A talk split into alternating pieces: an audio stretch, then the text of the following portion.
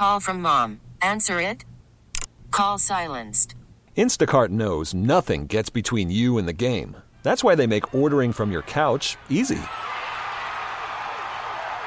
Stock up today and get all your groceries for the week delivered in as fast as 30 minutes without missing a minute of the game. You have 47 new voicemails. Download the app to get free delivery on your first three orders while supplies last. Minimum $10 per order. Additional terms apply. You didn't keep your cool. It just it feels so unfair. Well, maybe you can tweet about it. That'll solve everything. oh, my goodness. I'm just playing. I'm Gen X. I just sit on the sidelines and watch the world burn. Welcome back to Saturday Night with Sloan, filling in for Saturday Night with Esme. I'm Sloan Martin. That was a clip that I thought was uh, pretty appropriate for this next conversation we're going to be having. That was a little skit on Saturday Night Live from just about two weeks ago. It was called uh, Millennial Millionaires and it was basically pitting the millennials against uh, baby boomers, which I think we can have a good sense of humor about. I can say, as a really firm millennial myself, I used to kind of, I want to say get my feelings hurt, but think piece after think piece calling you lazy and entitled, you know, it kind of gets under your skin a little bit. So today, I decided we're going to talk about Gen X, maybe that neglected middle child, that overlooked generation that is sandwiched in between uh, baby boomers and millennials. And to talk about that, I'm bringing in Dr. Lisa Waldner. She's the Associate Dean of the College of Arts and Sciences at the University of St. Thomas. Thank you so much for joining us. Thank you for having me. Right off the bat, do you consider yourself a member of Gen X? Well, that's an interesting question. Technically, if you go by how researchers define generations, I'm actually a late baby boomer but I've never really felt like one of the boomers and in many respects I think I probably have more in common with Gen X than with with baby boomers. What are a lot of these attributes? You talked about feeling more of a connection to Gen X. Is it just based on I mean obviously the year you were born, but what are those things that kind of tie this generation? And what about Gen X? Because I really do think that they generally get overlooked or kind of smushed into other generations. Well, the fact that they've been, you know, we we think of them as sandwiched in between baby boomers and millennials is exactly why I think that they. I, I think they have a, an actual gripe that they actually are being overlooked. Um, people define, I mean, researchers that look at this, they think of the baby boomers as this, and, and also millennials as as these big behemoths, and you've got this uh, a, a generation in between and um, both of them, um, Gen X, you know, it means this is an example of when size matters. I mean, Gen X as a group, they're a lot smaller than baby boomers or millennials. And because millennials are very different from baby boomers, I mean, the whole skit that you played kind of is, is supposed to be taking humor out of how different those two groups are. And Gen X is just, they're not boomers. Okay, they don't share the same attributes, but they're also not millennials. They're kind of in between. They're the sort of uh, the Pew Reports describes them as sort of a bridge between the two, and because of that, they're just less distinct. They're not baby boomers, but yet they're not millennials. If that makes any sense. Yeah, you know, and I think uh, there's a lot of great pop culture that can be attributed to Gen X. I mean, so many different bands, but they gave us grunge. I think about Molly Ringwald and the Breakfast Club. I think even Derek Jeter. So many great athletes, but it never felt like, and you can kind of talk more about this, having this, did they ever have this massive foothold, uh, this massive hold on society um, in the same way that boomers and millennials have? No, they really haven't. I mean, millennials are so different from boomers, just in terms of, um, you know, diversity. You know, boomers are more white, millennials are more diverse. Um, they they're so so those two bookends are so different from one another. And to be honest, Gen X is kind of a, a little of boomers and a little bit of millennial. And so, because of that, they're not seen as being distinct in their own right. We also have to remember that baby boomers were sort of defined in terms of this this huge population explosion. I mean, there's these demographic uh, trends that just get reversed when the World War II parents, you know, the parents of boomers are having boomers. I mean, everything demographically is different. You know, marriage, the divorce rate's going down. Um, age at first marriage is going down, and the fertility rate is skyrocketing. And then that's that's why the baby boom took place, but also this this economic expansion. And then when uh, when 64 comes around, and that's typically seen as, although there's some dispute about this, about kind of the end of the baby boom era and the beginning of Gen X, you also have this change, and you not only have this change in fertility rates and these demographic trends changing, you also have the economic circumstances changing. So in some ways, Gen X is like this baby bust. We have all this optimism associated with the baby boom, right? I mean, they're when you look at the literature around them, they're they're talked about in terms of they've they they're transforming institutions. They they transformed, some would say, wrecked the family. They changed religion. They changed education. Uh, the civil rights movement comes out of this time period, women's liberation, gay rights, and the economy is strong and there's a lot of optimism. And then Gen X comes along and you know the economy starts. There's a bit of a downturn. There's not as many of them, and so there's not this sense of optimism. I mean, one of the things that's important to remember about Gen X is that they're the first gen, they're the first generation where we actually talk about them not doing as well as their parents, and that's a change because we've we tended to think of, of children always doing a little bit better than their parents. That was certainly true uh, up until uh, Gen X, and now we've got you know Gen X, and I again I kind of feel like I fit more in with them than baby boomers who who can't uh, aren't necessarily thinking of themselves. Well, I'm going to be secure in my retirement, and I'm going to do as uh, better than my parents. Um, so that's kind of the problem is is that economic landscape that we also associate with Gen X, and the fact that there's just fewer of them. I mean, you're right in terms of cultural touchstones like you know grunge music and things like that. So there's a lot of cultural icons that come out of Gen X, but the way we talk about them, it's always as if they're not distinctive in their own right. They don't even, if you survey them, they don't even say they're distinctive. They're not distinctive in their own right.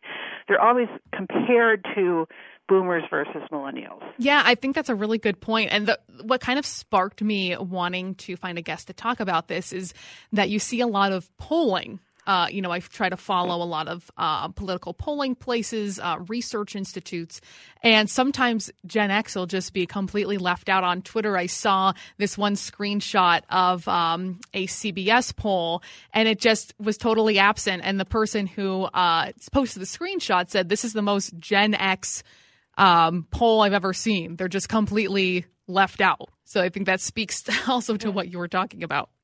Yeah, absolutely. I mean, you know, a lot of folks would argue that the media hasn't really paid much attention to them.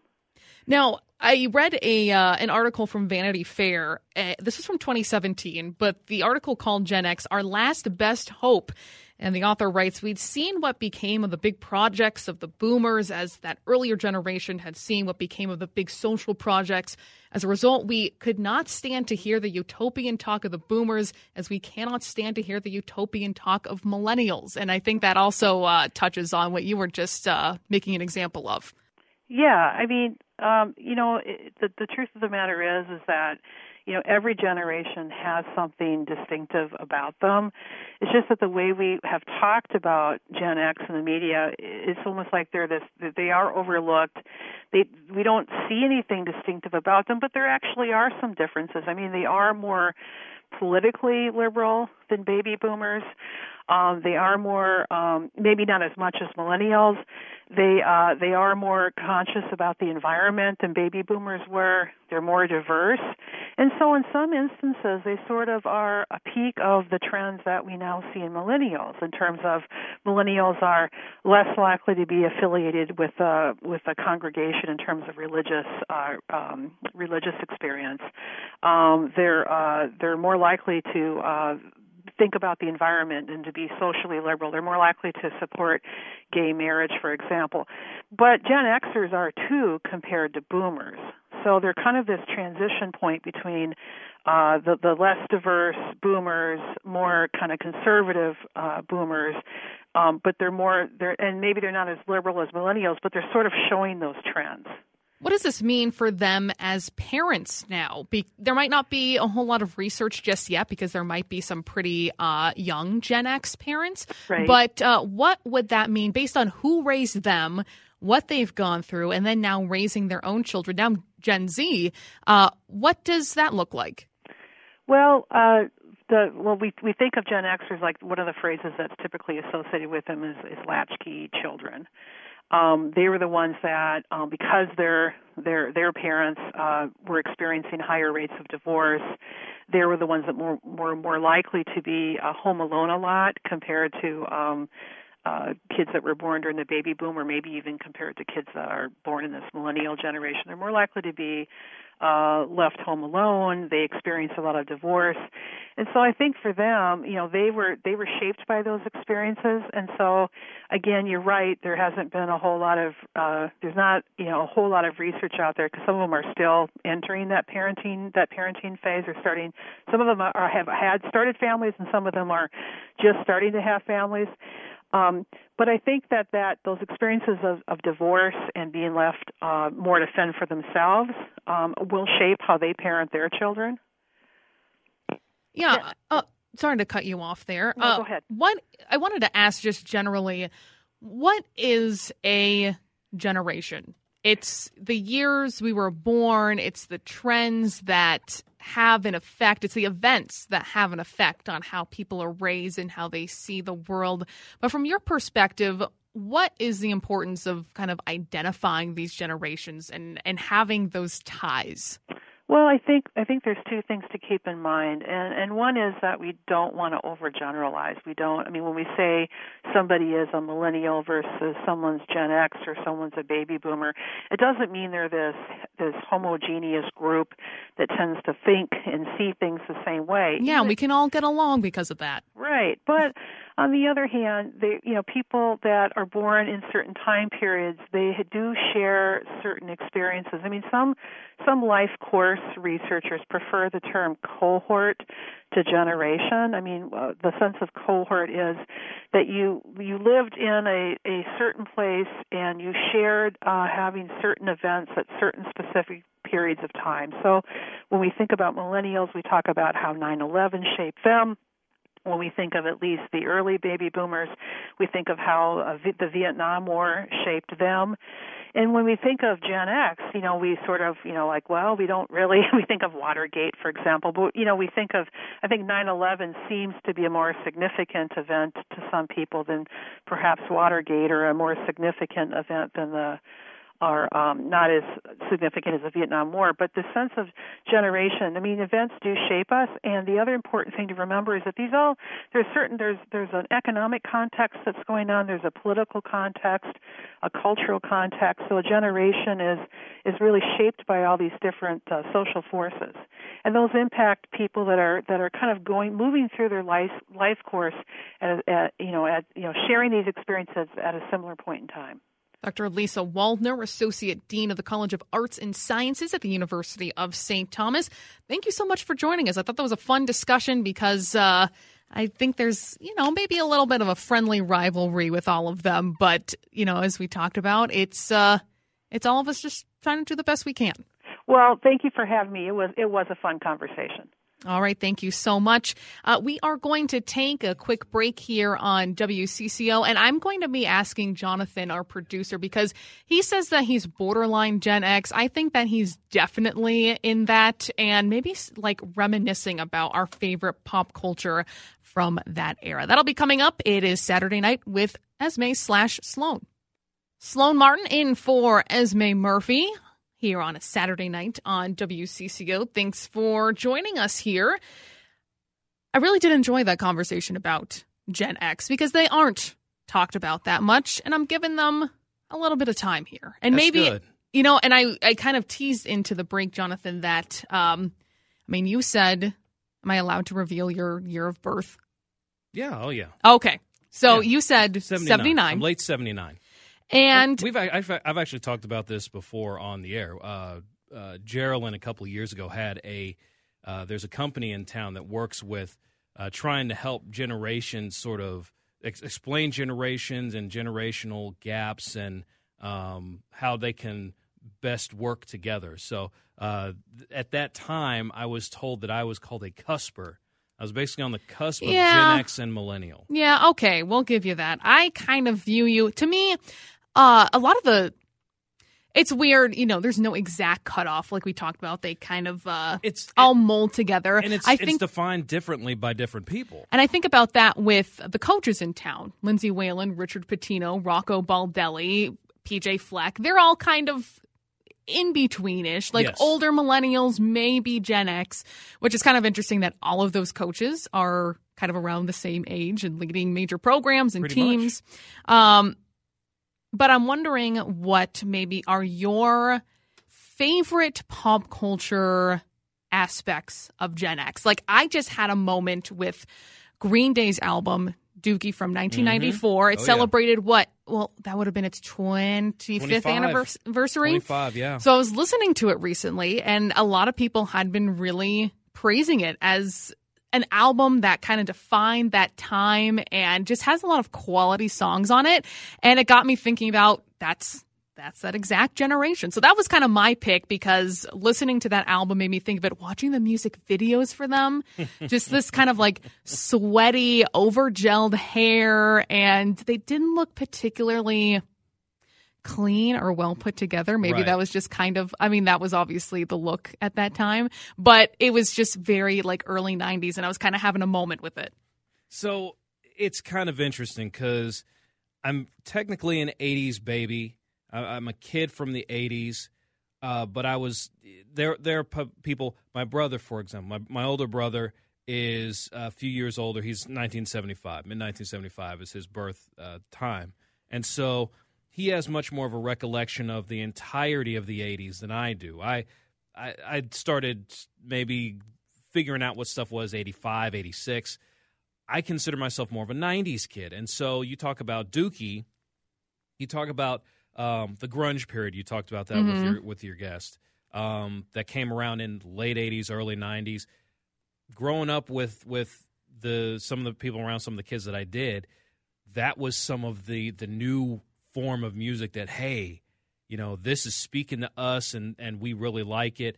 Grunge, rap music at that time, uh, but you had it, the 90s was so weird because you had I'll just say musically because you had so many influences. You had Michael Jackson still around, you had Madonna still around, you had Prince still around and and making music. But then you had stuff like like the grunge, Nirvana, And, Gen X had Day. so much to enjoy. Yes, and and Whitney Houston, um, and and that's getting to another thing.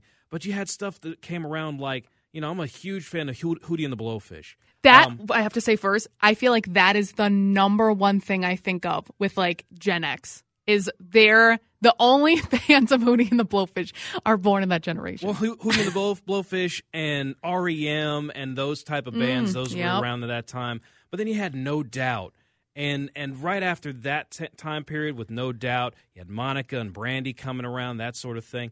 Then you had the Screaming Teens with the boy bands and, and Britney Spears Oh, and. Christina Aguilera. So it's kind of weird to think back because it's so varied. That's what I think about when I think of the time period from late Gen X to maybe early millennial. It's actually pretty varied um, as far as music. As far as TV and movies and, and pop culture, there, you know, you got icons like Tom Cruise and, Yeah. and Denzel Washington and I think what Julia maybe Roberts. I think what maybe most defines um, Gen X is just very simply boiling it down. I think of the Breakfast Club. Yeah, And the Brat Pack. yes, exactly. And, you know, John Hughes would have been a boomer, but all of those actors are Gen X. And Yes. really, those movies were so defining for, uh, you know, younger kids, young teens, younger teens, and what those movies were about and how influential they were for now Gen X. I, I think when you look more philosophically at it, people talk about the baby boomers as, you know, being this generation of change. You know, they came along, they, they had the 1960s where they discovered different things. And, and you're going to discover different things and new things with every generation. But Gen X, to me, um, it's it's sort of that, like you said, it's sort of underground. It's sort of under the surface.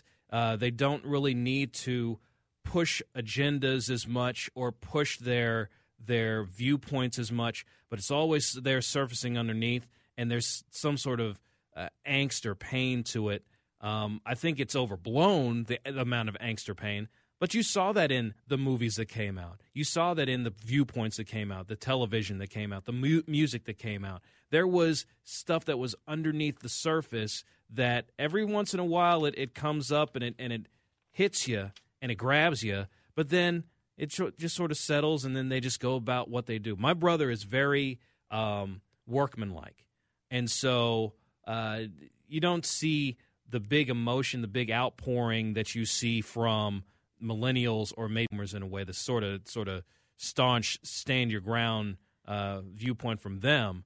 But again, that doesn't mean it's not there. That doesn't mean they don't care. That doesn't mean they don't they don't show Even though emotion. that's sometimes the reputation Yes. of the generation yes, overall. It's there, but it but it's it's shown in a different way and it's displayed in a different way. Gen X, you know, might have even grown up with rotary telephones if they were young enough, and then all the way now to technology. I think that people think a lot of uh, my generation, millennials, and I. I mean, I grew up with dial-up internet. I remember getting my first email address like super early on, like when AOL was just born. Having my first email address uh, at nine years old. You know, a lot of transformation with technology, but we see that with Gen X too, and how that came along. And that's something that I think gets lost in it. I, I've I've said this many times before. I've watched TV series from CNN regarding the decades, the 80s, the 90s, the 70s, 2000s, and you got to remember a lot of that stuff that came out of Silicon Valley and came out of uh, uh, the internet rising up and and toward the internet boom. That's all Gen Xers.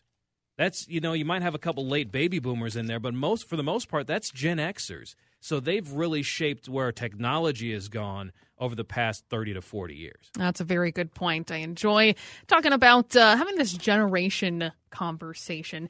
Uh, we're going to take a break here and uh, come back uh, with more here on WCCO. Coming up next is my conversation with Heather Allison. She is the president of the Equal Rights Amendment Minnesota, which is another thing that uh, pretty much all these generations could remember. It started, it was first introduced in 1923, but still has not passed. We're going to talk about efforts to get something done here at the Capitol, what it means, and she kind of answers those questions that people have, those reservations about the ERA that has held it up for generations. Thanks for tuning in here on WCCO.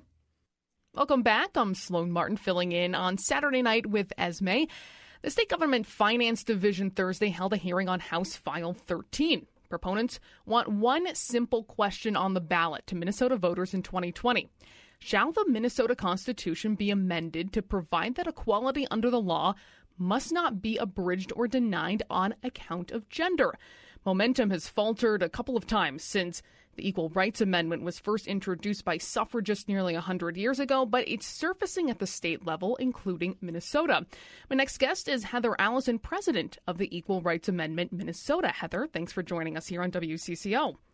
Sloan, thank you so much for having me. Now, the words that I just read have seemingly been controversial since 1923. The ERA hasn't gone away.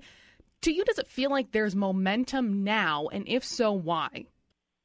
Um, you know, I really do. This is something it never went away. It it sort of was always um, dropped as a priority. It was kind of left to the wayside, and now with, of course, the election a couple of years ago, uh, and a whole wave of activism that has sprung, especially around women's issues and women's rights issues and gender issues, and all of these topics have now really built up the law's momentum and steam. And naturally, the Equal Rights Amendment is a leader in that charge because it applies to everyone and especially so many of the groups that are currently feeling discriminated against.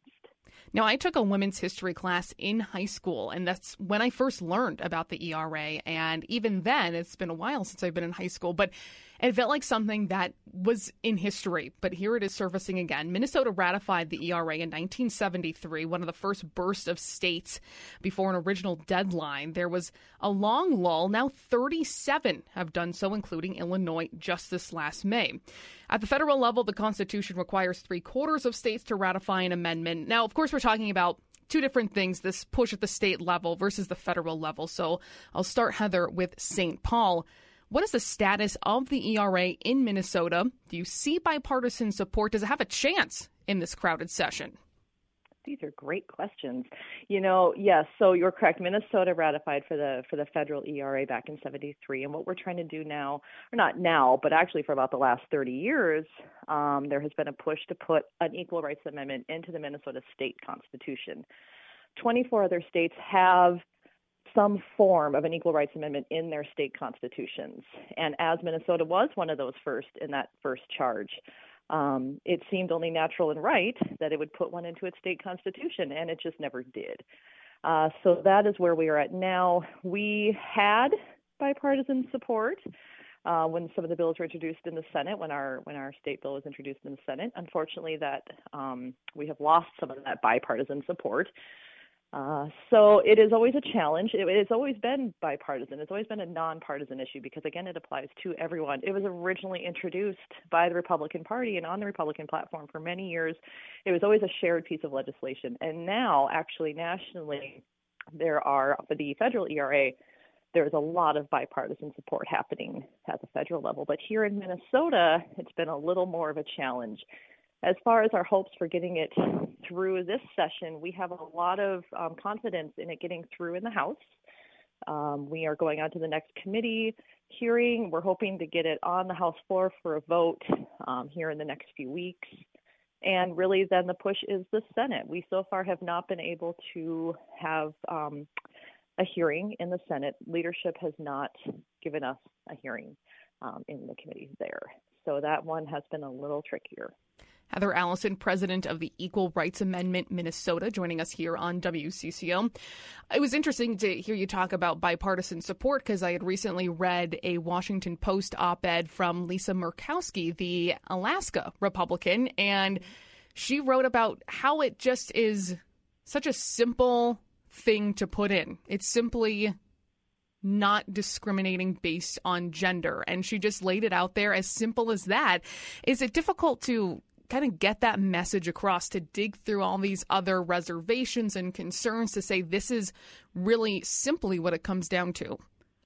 Yes, absolutely. You know, it's funny. The the waters get very muddied with this one and it just I don't understand why because it is a, it's very clean language. It's very simple. It really is just about embedding into our framework from which all of our laws are created and born, our constitution to embed in there something that says that you know no one can be discriminated against based on their gender.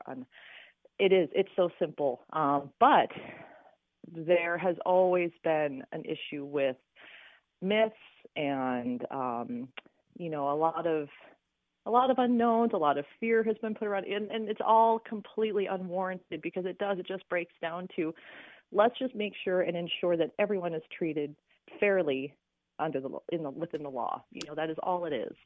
But yeah, yeah, there's a lot of muddy muddy waters there that spring around it for whatever reason. Yeah, I listened to that hearing on Thursday, and there were some lawmakers who were concerned about uh, how it would affect abortion rights if men would benefit from voting from this. That was one question. Should men even consider this if it's able to make its way to the ballot in 2020? And what about the rights of birth fathers? There seems like there was a lot of questions that, um, you know, kind of came from that direction. Are these arguments different now than when Phyllis Schlafly and the Stop ERA movement was really vocal and gaining a lot of steam? And how do you and other supporters of the ERA try to address them and kind of get through those muddied waters? Yeah, absolutely. You know, it's funny. It really isn't much different now. You know, some of some of the language may be slightly more modern, but the what they're really saying is still the same. There is a lot of this fear when it comes down to um, the abortion issue, when it comes down to what the ERA does with abortion. You know, and so for us now, the biggest thing is about educating, and it's about educating where our laws currently are. So currently in Minnesota, you know, there was a Supreme Court case in '95 now, you know, we have um, state-funded abortions here in Minnesota. That's already been decided, and and nationally, abortion has already been decided. You know, this is not something that the ERA is going to come in and suddenly change. A lot of those laws are already in place, and what the ERA does, you know, until men can start having babies, those sort of cases and those issues aren't about equality. Um, so it's it's but it always got attached to it this this issue And for men, the ERA applies to men, absolutely, especially in our current culture where we have more fathers who are staying home as the main caretakers with their children, you know, who need to get leave from work for paternity leave. The entire culture has shifted, and we just need our Constitution to catch up with where our world is now. These laws are, you know, we're already making these advances, and we just need the Constitution to catch up. So, with men, we do a lot of educating around how this can benefit them, and a lot of issues around, you know, again, paternity rights, um, custody rights within that. So there are a lot of educating. There's a lot of educating that we've been trying to do. We absolutely want to listen to people's concerns and and try to discuss what what it really means, what the Equal Rights Amendment would actually mean. And there are a lot of things that we don't know because until it's in, you know, there's going to be some change, but it's not going to be overnight. It, it's going to take a long time for you know, as cases come up, to start finally being reviewed through that lens of an equal rights amendment. I heard one lawmaker say that he thought there was already language like this in state law, like things are doing just fine. Why do we have to enact this into specifically our Constitution? What is your response to that? That there is already a measure of equality, I guess was kind of his point. And the fact that the ERA is not just symbolic to put that in the Constitution, that it would tangibly affect and benefit people. Absolutely, yes. So the thing is, is laws can always be overturned depending on who is hearing the cases, de- depending on the justices that are sat where they are. Laws can be misread, they can be overturned.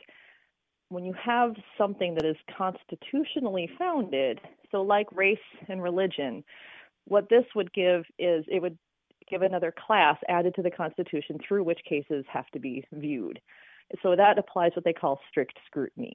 So it applies this uh, much more firm look at a case to say, okay, we have it in our Constitution that you know um, no one can be discriminated against based on gender, just like with class, just like religion, just like country of origin. So these cases that come up have to be viewed through that lens. But what's happening right now with these laws that we have, there's a lot of manipulation with the laws. Laws are getting rolled back. A lot of these acts and protections that we have are always at risk. And unless it's in the Constitution, that is the only place where then there is that true touchstone of safety through which all these cases can be litigated. Um, you know, once they get to a Supreme Court level and whatnot, that is where right now, again, we talk about muddy waters. These cases that come through get lost in this sort of sea of these muddy waters because there isn't something in our Constitution that says this is how this case has to be screened, this is the class under which it falls. Why is there such an effort to have this the ERA pass at the state level? Uh, when the federal level, like you said, has some bipartisan support, it feels like there's going to be momentum on that side as well. Why the focus in St. Paul? So really, it's the way that our country is set up. You know, states have a lot of autonomy, and we need these protections at our state level as well as our federal level. And we don't know when it will happen federally. And so it's always sort of been let's get this done here so we can try to at least have that security, have that strict scrutiny applied as much as we can here at the state level and at least get that in. And, you know, Minnesota sort of has always touted itself as being a, a leader in how it performs comparison to the rest of the country and so it would sort of stand behind its values and the values that it's put out there to embed this into its state constitution would say that it firmly believes that all Minnesotans should be treated fairly under the law. 37 states, including Minnesota, have ratified this, but it's been decades of, I don't want to call it futility by any means, but it hasn't been able to to get accomplished over these decades. And I'm wondering if you do feel a sense of optimism. We talked earlier about um, this growing swell of activism during this time. Is that something that makes you feel a little bit more optimistic about the future of the ERA? Absolutely, yes. Uh, I feel very optimistic about this. The fact that people are talking about it the fact that at the State of the Union address you see women wearing the ERA yes button, the fact that more and more people, when I say the ERA, um, they don't turn and go, "What? What's that? I thought we already had that." You know, and that still happens, and that's where the education has to come in. But more and more folks are hearing about it, they're knowing about it, and that just builds to this momentum. And the fact that it's actually being given a chance, it's being given. You know, we're getting these hearings in the House. We haven't had that since the 80s, so it's that right there shows that it's being looked at differently now. So that builds absolutely to this optimism and hope that we can actually get this done. Heather Allison, president of the Equal Rights Amendment Minnesota, thanks for, so much for joining us here on WCCO. Thank you so much, Sloan. ERAMN.org for more information. The ERA will be having its annual Lobby Day March 8th, uh, also coinciding with International Women's Day at the Capitol. Allison says they're hoping to have this bill voted off the House floor that week and then apply lobbying pressure on the Senate, where they face some more pushback. It will be interesting to see if this pushes through this session when there are a lot of major topics for lawmakers, like recreational marijuana has come up, tax alignment, opioid abuse, a, a whole lot more on lawmakers' plates. We're going to step aside for a break here on Saturday night with Esme. I'm Sloan Martin filling in. Later on in the 8 o'clock hour, make sure you tune in. We're going to be talking to a writer for The Atlantic. She published an article about how kids playing football is differing along uh, different demographics that we see a lot of parents that are taking their kids out of the sport not letting them play youth tackle football or even high school football. But that is really not the case for all communities or all families. So we will have that coming up in the eight o'clock hour. We're going to step aside here on WCCO. Welcome back to Saturday night with Esme. Esme Murphy is off tonight. I'm Sloan Martin filling in. I wanted to circle back to the conversation about Amy Klobuchar and the major announcement that is coming tomorrow. I didn't have a chance to bring this up when our first guest, um, Hamline University law professor Dave Schultz was on, but it was something I did want to get to. I just ran out of time. I was uh, looking at these press releases that I have from the Minnesota GOP and from their chair, Jennifer Carnahan, and they're really uh, going strong on Klobuchar, uh, at least according to these press releases that I have. First, when she announced her uh, presidential, uh, well, I should say. She has not announced that yet, but the assumption is that she will announce that she's going to be running for president. And Carnahan says in this release that she has few accomplishments to brag about. Maybe someone should tell Klobuchar it's best to succeed at your current job before seeking the one above it. And then after these reports from the Huffington Post and BuzzFeed talking to multiple former staffers about her alleged mistreatment of her staff and outbursts, out, outbursts and times of anger and even to use the word in these articles, berating members of her staff.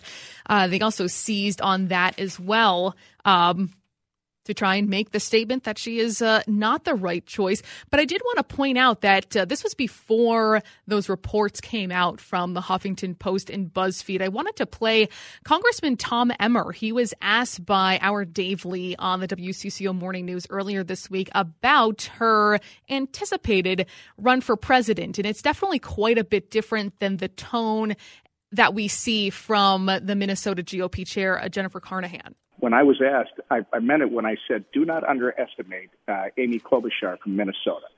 She is uh, Minnesota's Mrs. Nice, right? Uh, she she knows what she's doing, uh, and people who underestimate her uh, do so uh, at their uh, their peril because she'll uh, she'll surprise you.